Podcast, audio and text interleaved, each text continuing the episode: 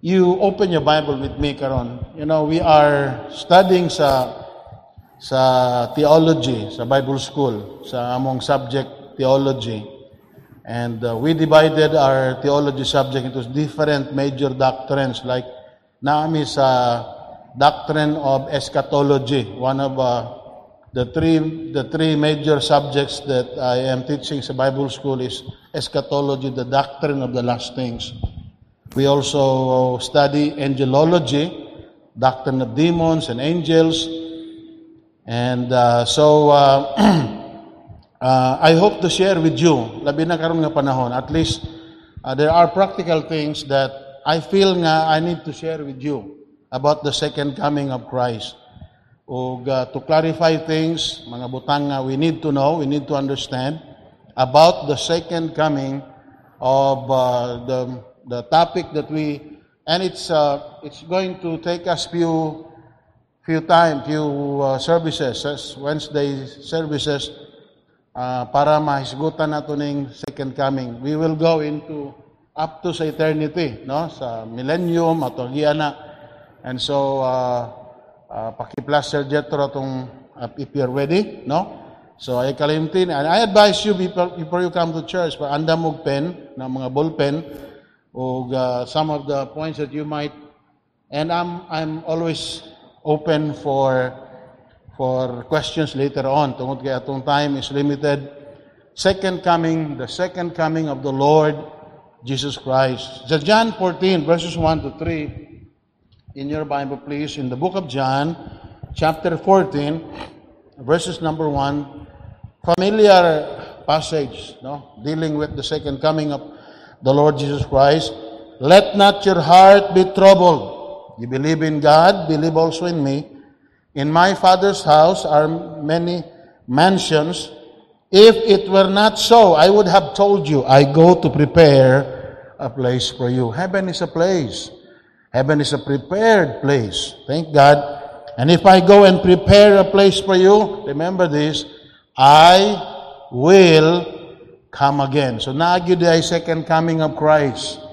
I will, He Himself said it, I will come again and receive you unto myself, that where I am, there you may be also. Acts 1, verse 10 and 11, in your Bible, please. Acts 1, verses number 10 and 11. Acts 1, verses number 10 and 11. It says, Acts 1.10, And while they looked steadfastly toward heaven as he went up, behold, two men stood by them in white apparel, which also said, Ye men of Galilee, why stand ye gazing up into heaven? This same Jesus, which is taken up from you into heaven, shall so come. In like manner as you have seen him go into heaven. 1 Thessalonians 1, verse number 10 and 9. 1 Thessalonians chapter 1, verses number 9 and 10. 1 Thessalonians 1, verse 9 and 10. For they themselves show of us what manner of entering in we had unto you, how ye turned to God from idols to serve the living and true God, and to wait for his Son from heaven, whom he raised from the dead, even Jesus, which delivered us from the wrath to come. These simple verses uh, all teach us one thing Jesus Christ is coming again. Amen? So, mubalik yun siya pag-usab, which is our blessed hope. There are so many things. The second coming of Christ is an extended period of time. Like the first coming of Christ, it was extended to 33 years. Ang second coming niya is also an extended period of time. And uh, this includes so many uh, events that will happen. The question of the return of the Lord Jesus Christ to this earth challenges the most keenly the interest, most keenly the interest of Christians all over the world. So mo na pinaka labi na karon nga panahon ang ginatanaw nato ang pagbalik sa Ginoo four great events are spoken of in the scriptures four great events number one the first Adam in creation. So we go back sa creation, we find the first Adam. The last, number two, the last Adam in incarnation, that was the the birth of Christ, and the Holy Spirit on the day of Pentecost. And number four, the future return of our Lord. So remember that, ikaupat siya, the return of the Lord Jesus Christ. Associated with the Advent, when you say Advent means, uh, it simply means important events. So I may use that term Advent repeatedly here, so uh, uh, just to clarify the word Advent. Associated with the advent of the first Adam is the fall. So remember that, the fall of Adam in the garden. Associated with the last Adam is the atonement of Christ. And then associated with the Holy Spirit is the church empowered by the Holy Spirit. We do not believe the Holy Spirit or the church was, was started on the day of Pentecost. We don't believe on that. We believe that the local church existed during the time of Christ. Naanay simbahan. So, and so uh, the day of Pentecost was the day when the Holy Spirit came to empower the church, to fill the church, not to uh, give birth to the church. We don't believe on that. We are not Pentecostal, we are Baptist. Associated with the return of Christ is the establishment of His kingdom. Remember that. We talk about the, the first Adam, you remember the fall. Second Adam, you remember the atonement. And then you talk about uh, the Pentecost, that was the time the empowering church. And when you talk about the return of Christ, ang una ma, ma-remember mo is the establishment of the kingdom of Christ. Probably next Wednesday, magbutang tag simple nga sketch diri, diagram sa second coming. It will help us so we are preparing for that, no? And uh, standing between the advent of the first Adam and the second Adam. Ikan sa garden, second Adam sa atonement, doon ay nagtindog sa tunga nilang altar. Kana nga altar, no, looks back dito sa fall of man. Kana po nga altar, it looks forward to the death of Christ on the cross. Muna siyang nagtindog between the two advents of Christ. And uh, two Adam, amen. Uh, first Adam, last Adam, and the altar pointing back to the fall of man and pointing forward to, to Christ's atoning death. Standing between the two advents of Jesus, the Lord's Supper. And uh, the Lord's Supper, every time we commemorate the Lord's Supper, we remember two things. Ang pagpakamatay ni Kristo Jesus ug ang pagbalik ni Kristo Jesus. Klaro ba? So, every time at the Lord's Supper, we remember uh, that He died for us and we are also reminded that He is coming back. He is coming again. The Lord's Supper will be observed only between the two Advents. 1 Corinthians 11, 26. Now, the greatest event of the past history is the first advent of Christ. Uh, you look back, ang sa mga pinakadako nga nahitabo sa kalibutan, talking about history, is when the Son of God came. And He came. For what purpose? He came to die. The greatest event of the future history is the second advent of Christ. Mo na pinakadako actually nga isyo. Kanang pagbalik ni Ginoong Kristo. Number one, look at the importance of, uh, we look at the importance of, uh, first part, the importance of the second coming of Christ. Unsa man ka-importante? How important is the second coming of Christ? And uh, look at the prominence given to it, no? Uh, considering the word prominence, no? Uh, if prominence is the law of emphasis, and emphasis determines importance. Kita nimo ka ng uh, na word ginabalik-balik kasi pasabutan na. No? Importante kay na, no? Gina-emphasize pirmi nga naman, importante. Masi ka ng um, na, na kay papalit. Siya, ay kalimtiha, palit jud og aniha, ay kalimtiha balik-balik nga naman importante. And so, um, now, uh, remember the law of emphasis and emphasis determines if the if the prominence is the law of emphasis and emphasis determines importance, then the importance of the second coming of Christ is established. And uh, now, we will look at five things about the importance of the coming of Christ. And it will convince us, nganong importante, doon ay lima kabuok, nga argumento, nganong importante, asa na to makitaan ka na nga importante nga lima kabuok. Number one, number one, we consider the New Testament teaching. Sa itong Bible, 66 books, ang ang 39 ana naa sa Old Testament. Pila pila ka books ang ang New Testament? 27 books. Sa 27 books, imo makita sa New Testament nga gitagaan ni more space in the New Testament. More space in the New Testament is given to the doctrine of the second coming of Christ. No? So, karon mi ka balo inana day ka importante na ngano man perting daghana nga gisulat sa New Testament about the second coming of Christ. It is said that to the atonement, sa atonement gani katong pagtabon sa sala, patong pagkamatay ni Kristo Jesus, the shedding of his blood. It is said that to the atonement, where the atonement is mentioned once, the second coming is referred to twice. Hindi ba importante ang atonement?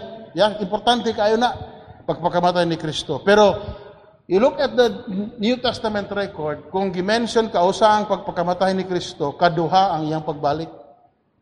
And um, um, uh, where the first coming of Christ is mentioned once, His second coming is mentioned eight times.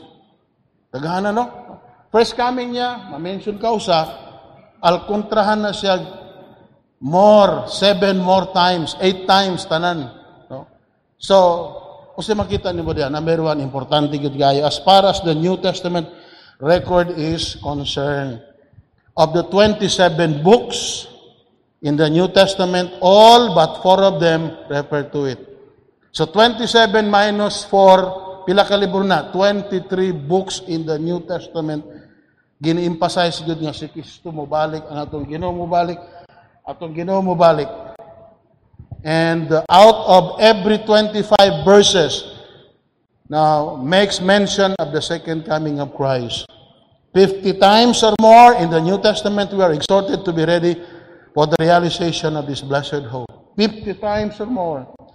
Entire chapters such as Matthew 24, Matthew 25, Luke 21, Mark 13 are devoted to this subject. Can you imagine? Basahon niyo ng Matthew 24, 25, and uh, Luke 21, Mark 13, tanana about the second coming of Christ. And uh, uh, as our whole book, such as, asa nga libro sa Bible nga, intiro libro good, puros about second coming. First Thessalonians, Second Thessalonians, simani na ha? First Thessalonians, Second Thessalonians, napayusa. Suggestion daw, be? First Thessalonians, Second Thessalonians. So sa payusa, volunteer daw, revelation, di ba? Di kita mo, di kita mo yung dili, revelation is gikan sa chapter 1 hangtod sa the last chapter. And then usapan ni no? Ang First Thessalonians dunay five chapters. Every chapter closes with the thought of the second coming of Christ chapter 1 verse 10 chapter 2 verse 19 chapter 3 verse 13 chapter 4 13 to 18 chapter 5 23 now in the 216 216 chapters of the New Testament, it is said there are 318 references to the doctrine of the second coming of Christ. So sold out ta. New Testament teaching, as far as the importance of, of the second coming is concerned, more space is given than other, other, other doctrines sa Bible to the second coming of Christ. Usay pa usay pasabutan na, He is really coming back. is really coming back. Number two, the next thing we want to consider because time is limited is the Old Testament prophecy. Old Testament prophecy. By far, the greater number of predictions concerning Christ in the Old Testament are connected with his second coming.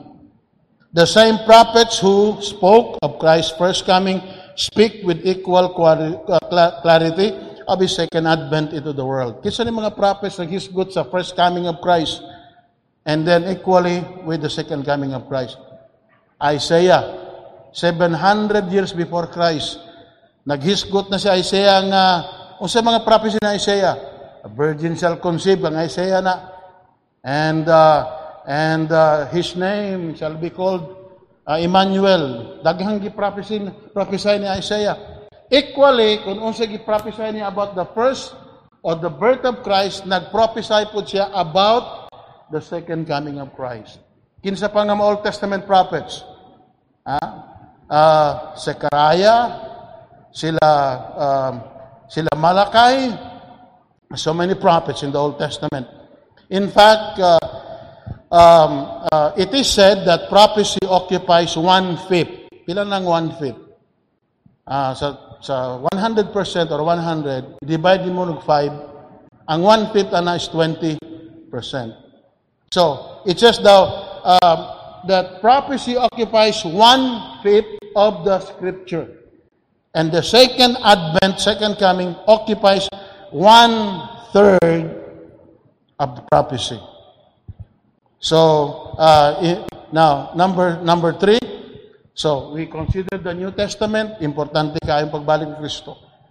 Old Testament prophecy, we find it in the teaching of Jesus Christ Himself. The teaching of the Lord Jesus Christ Himself. Number three, no?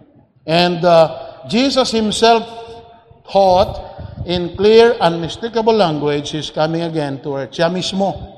Not only in those wonderful words of comfort found in John 14, verses 1 to 3, but also in many other places in the Gospels. In parables. Nagahiskot si Kristo about His coming. And uh, dilang parable in exhortation before His disciples, before the multitude, and even when He was arraigned before His judges, nagahisgot siya that He is coming again. Number four, because time is limited, we hasten ourselves uh, by the witness of class angels. The witness of angels. The writer of the Epistle to the Hebrews lays special stress on the trustworthiness of the testimony of angels. He speaks of it as being steadfast.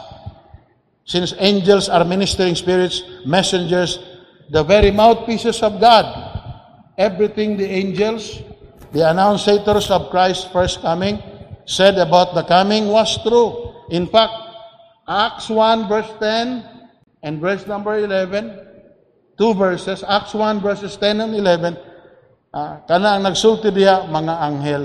Anghel mismo nagsulti na. And then, ikalima, no, number five, which we believe, no, nag-emphasize sa importance of the coming of Christ, is the preaching of the apostles. We find it in the preaching, number five, of the apostles. Kinsa may mga apostles sa Bible, sa New Testament, nga naghisgot sa pagbalik ni Kristo Jesus. Jesus promised the apostles that He would send the Holy Spirit to guide you into all truth, to show you things to come. Number one, we have the testimony of Peter. Daghang verses diri, but I would like to quote 1 Peter 1 verse 5. 1 Peter chapter 1, mamati ta kang Peter, kasi gisulti niya about the second coming of Christ. 1 Peter 1, look at verse number 5. Who are kept by the power of God through faith unto salvation, ready to be revealed in the last time. Verse 7, that the trial of your faith being much more precious than of gold that perisheth, though it be tried with fire, might be found unto praise and honor and glory. Look at this. Now, are you convinced na si Peter nagtuo nga si Kristo? Yes, he believes that Jesus Christ is coming again. Verse 7, last part, honor and glory at the appearing of our Lord Jesus Christ. Verse 13, 1 Peter 1.13, and wherefore gird up the loins of your mind, be sober, and hope to the end for the grace that is to be brought unto you at the revelation of Jesus Christ. Can you imagine? There are so many verses, pero gi-quote ko lang itong Few, very few, na kisa to nga apostle number one, si Peter. Peter. Number two, let us look at the testimony of the apostle Paul, 2 Thessalonians 1 verse 7. 2 Thessalonians, uh, I said I am just quoting few among the many verses that they have mentioned about the second coming of Christ. Second Timothy, or the Thessalonians 1, verse 7 to verse number 10. And to you who are troubled, rest with us. When the Lord Jesus Christ shall be revealed from heaven with His mighty angels. Grabe yung pagkasulti ni Paul. Yes? No? May agree siya sa gisulti ni Kristo mismo. May agree siya sa gisulti ni Mateo. No? To you who are troubled with us, rest with us when the Lord Jesus Christ shall be revealed from heaven with His mighty angels. Pagkanindot. In flaming fire, taking vengeance on them that know not God and that obey not the gospel of our Lord Jesus Christ, who shall be punished with everlasting destruction. When he shall come, verse 10, yes, he is coming back. Peter, what do you think? What do you believe about the second coming? I believe he's coming back. Paul, how about you? I believe he's coming back. Glorious coming. And then it will be in flaming fire. Can you imagine? Ah, grabe. How about John's testimony? John wrote the Gospel of John, first, second, and third, and then Revelation. And uh, and in fact, we we can find it in Revelation chapter one, verse number seven. This is what John says about the coming of Christ. John one and verse number seven. Revelation one, I mean verse seven. Behold, he cometh with clouds. Ang nakita ni John Dre, sabi mo, ang first nga mahitabo, rapture. Ah, kalitong rapture, wala the world will not see it. You see, when Jesus Christ comes rapture, ang kalibutan dili kakita kay nga naman bang to ano ta. Ang nakita ni John after seven years, the revelation of Christ, and niya sa sa verse 7, Behold, he cometh with clouds. Every eye shall see him, and they also which pierced him, and all the kindreds of the earth shall wail because of him. Even so, amen. Can you imagine? How about you, Peter? Do you believe he's coming back? Yes. How about you, Paul? Yes. How about you, John? Of course, yes. How about you, James? James 5, verse number 7. James chapter 5, verse number 7. Let us listen to uh, James, the brother, brother James, brother of the Lord, half brother of Jesus. Be patient, therefore, brethren, unto the coming of the Lord. Behold, the husbandman waited for the precious fruit of the earth and had long patience for it. Ang kay James, diri, ang emphasis niya is how to be patient. How to be patient. And uh, we need that karon nga panahon. No? And uh, we we run out of kanang gitawag nga pasensya tungod sa panghitabo karon. We get discouraged. We need to be be also patient. Establish your heart. Verse 8. For the coming of the Lord. Naghisgot good siya. Jesus Christ is coming back. So, Peter, yes, he's coming back. You ask Paul, yes. You ask uh, John the beloved, yes. You ask James, yes. Puros yes. You ask the uh, testimony of Jude, also the half brother of the Lord. Si James, half brother of Jesus, they were raised in the same home. Medyo kuya nila si Jesus Christ. Jude, Jude 14, look at this please. Isa lang man chapter si Jude. Jude 14, 21 and 24. Before sa Revelation, Jude 14 says, And Enoch also, the seventh from Adam, prophesied of this, saying, Behold, the Lord what? Cometh with 10,000 of his saints. Can you imagine? Kanitong panahon, ang term nila, wala pa may billion, wala pa trillion, kanitong panahon. Ang maabot lang isa 10,000 times 10,000 and 10,000. And ang ilang calculator kaniyan to, kutob lang 10,000. Abakos pa man to na. 10,000 iba, pero 10,000 re- simply means unnumbered. He's coming with 10,000s of the, of the saints. After sa rapture, and then we will enter into the judgment seat of Christ.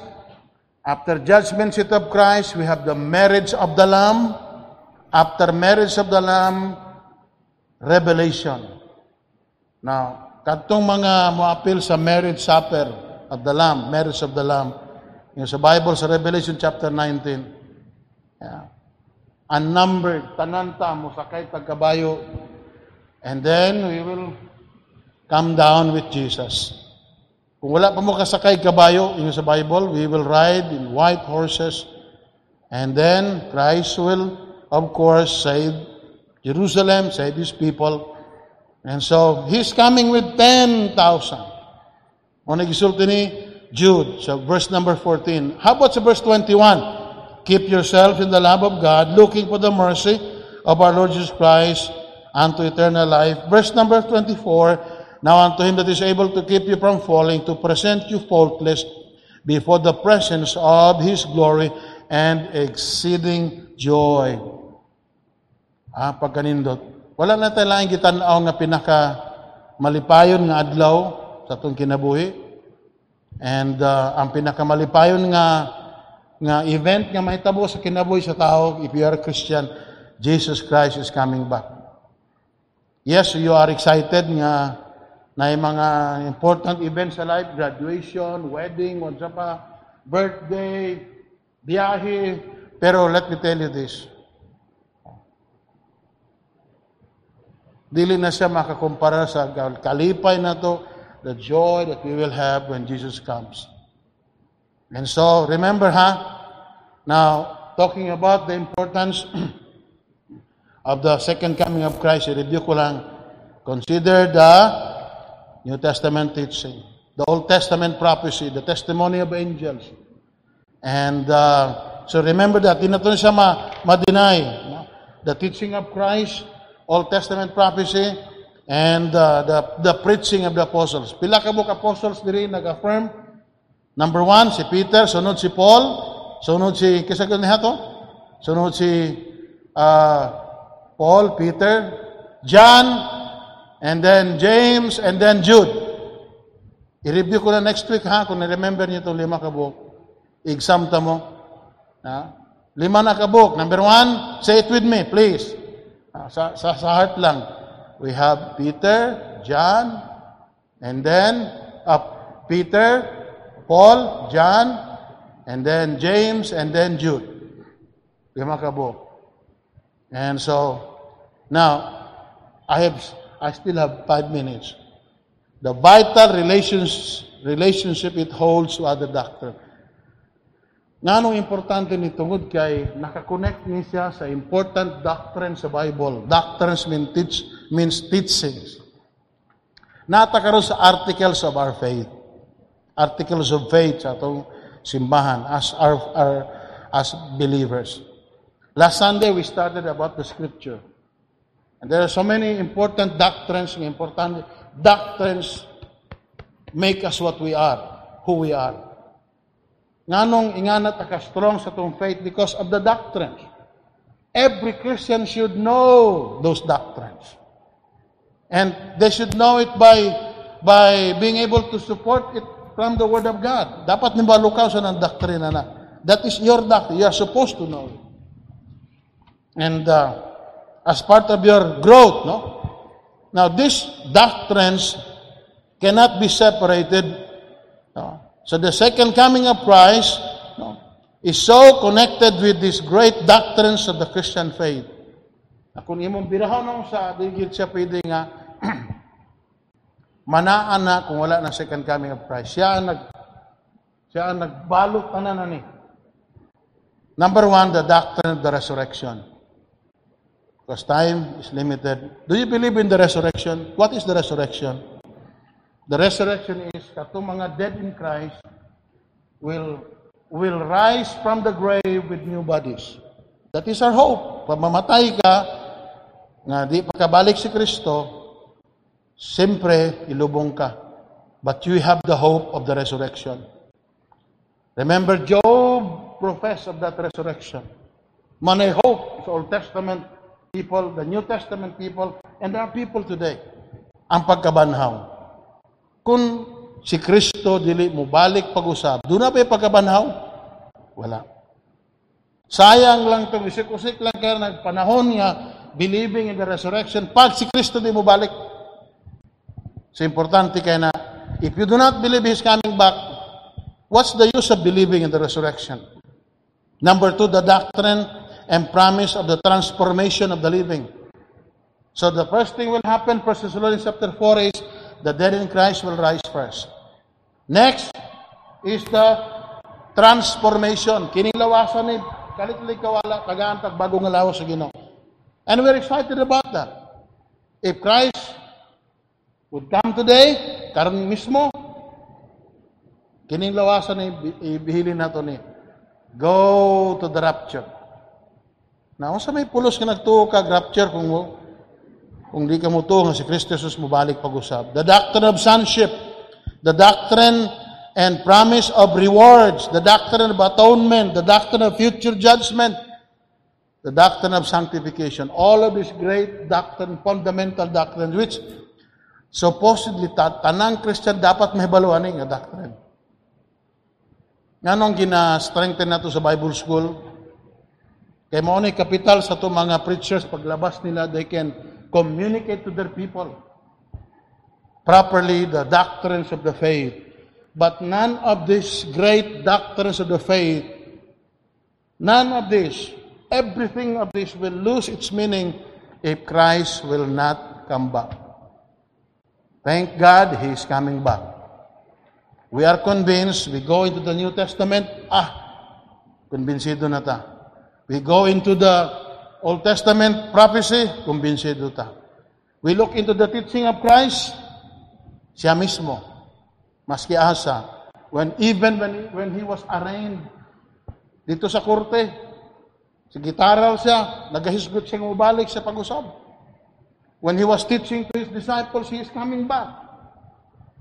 So remember that, New Testament teaching, Old Testament prophecy, and then the, the, the teaching of Christ himself, and then the testimony of the of the angels. Number five, we have the testimony of the apostles. Ilan na kabuok? Isa ganito again, si James, si John, si Peter, and then, akong balikon, si number one gani ha? Kasi ito number one gani ha? Ha? Si Peter, si Paul, si John, si James, si Jude. Ay kalimti ha? Basi mahata ko ka exam, examination paper karong Wednesday, unya iuna ninyo si James ha? Iuna ninyo si Jude. Balito. Ang number one si Peter, Paul, John, James, and Jude. I hope you remember those verses. Are you convinced he's coming back? Why are you convinced? Because faith cometh by hearing, and hearing by the word of God. May I have the um, prayer request, please? I'm excited in spite of the fact na pandemya karon. We know we have hope that goes beyond the grave. Thank you very much. Now, prayer request from Brother Anthony Rimando. Let's continue to pray for our brethren, particularly in those areas recently affected by typhoons. And uh, ang typhoons, no, sunod-sunod yun, balay undang, no? And uh, for the past weeks, God has, that God will provide their needs spiritually and physically. From Ma'am Army Go, please pray for the healing of Brother Pong's knees.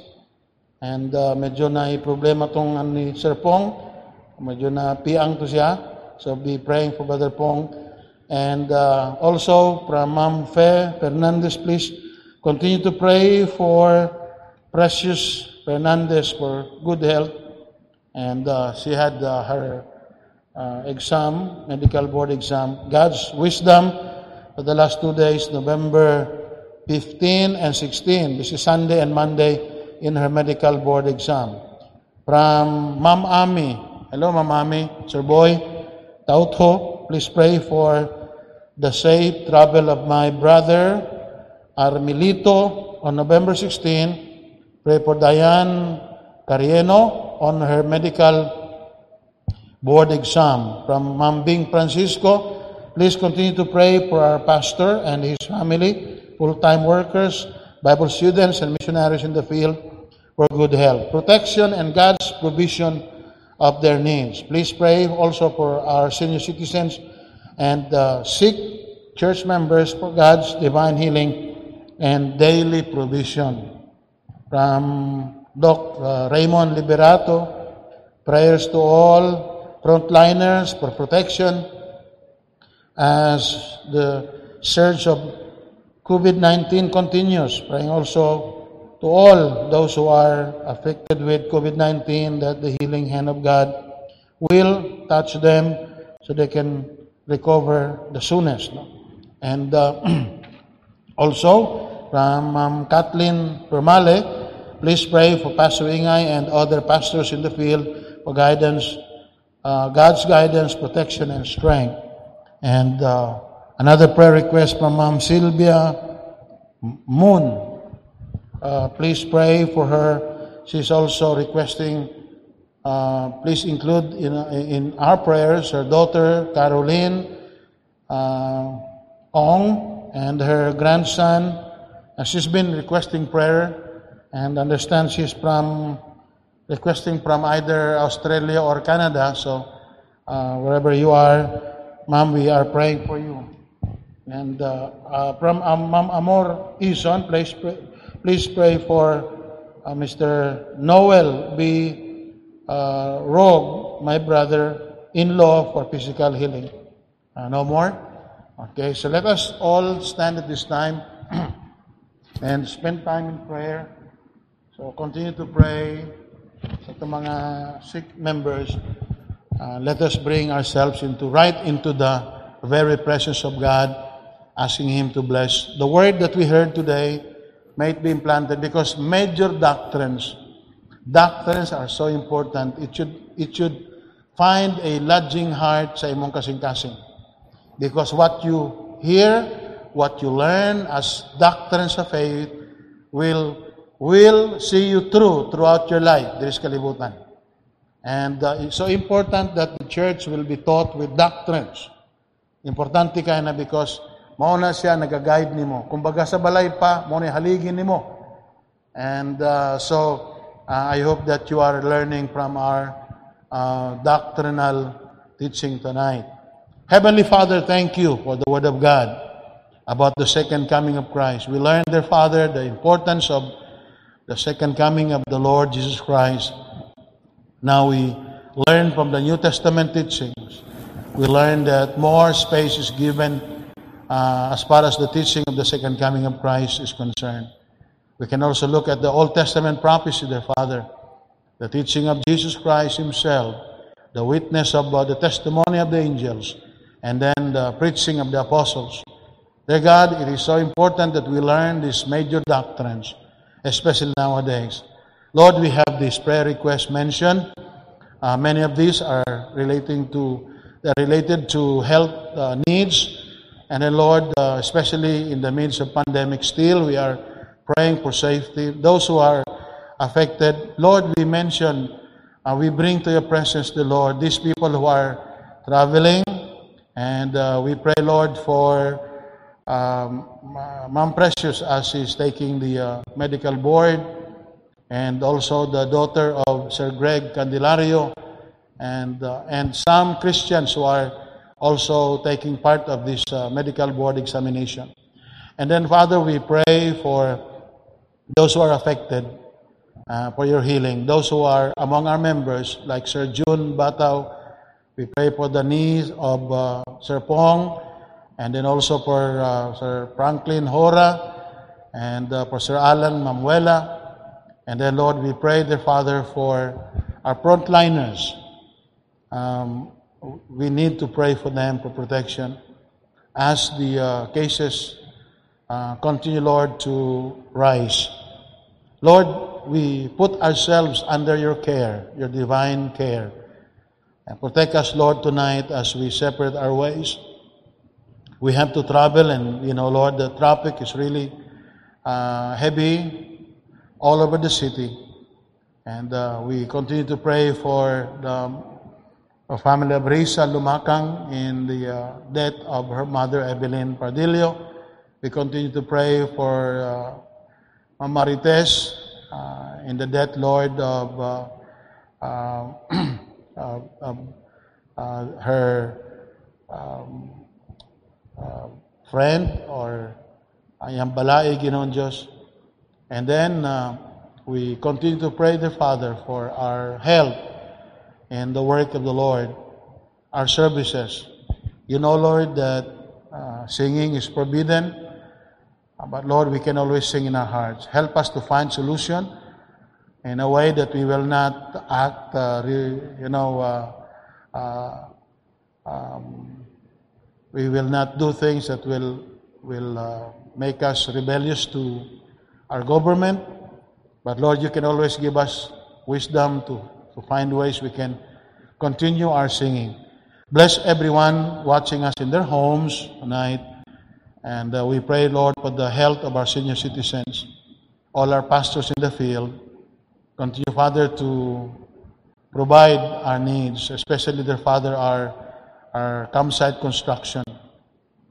And we pray also for the construction in Baganga, uh, Brother Juby and, uh, and the people there. Continue to supply the needs. Thank you for the Bataos who have been gracious in providing, uh, Lord God, the needs of the building there. And tonight we, sep- we, we leave this place and go into our separate homes with your blessing, with your wisdom, your God, your smile upon us. All of these things, Father, we pray in Jesus' name. Amen and amen. God bless you. God bless you as you go home.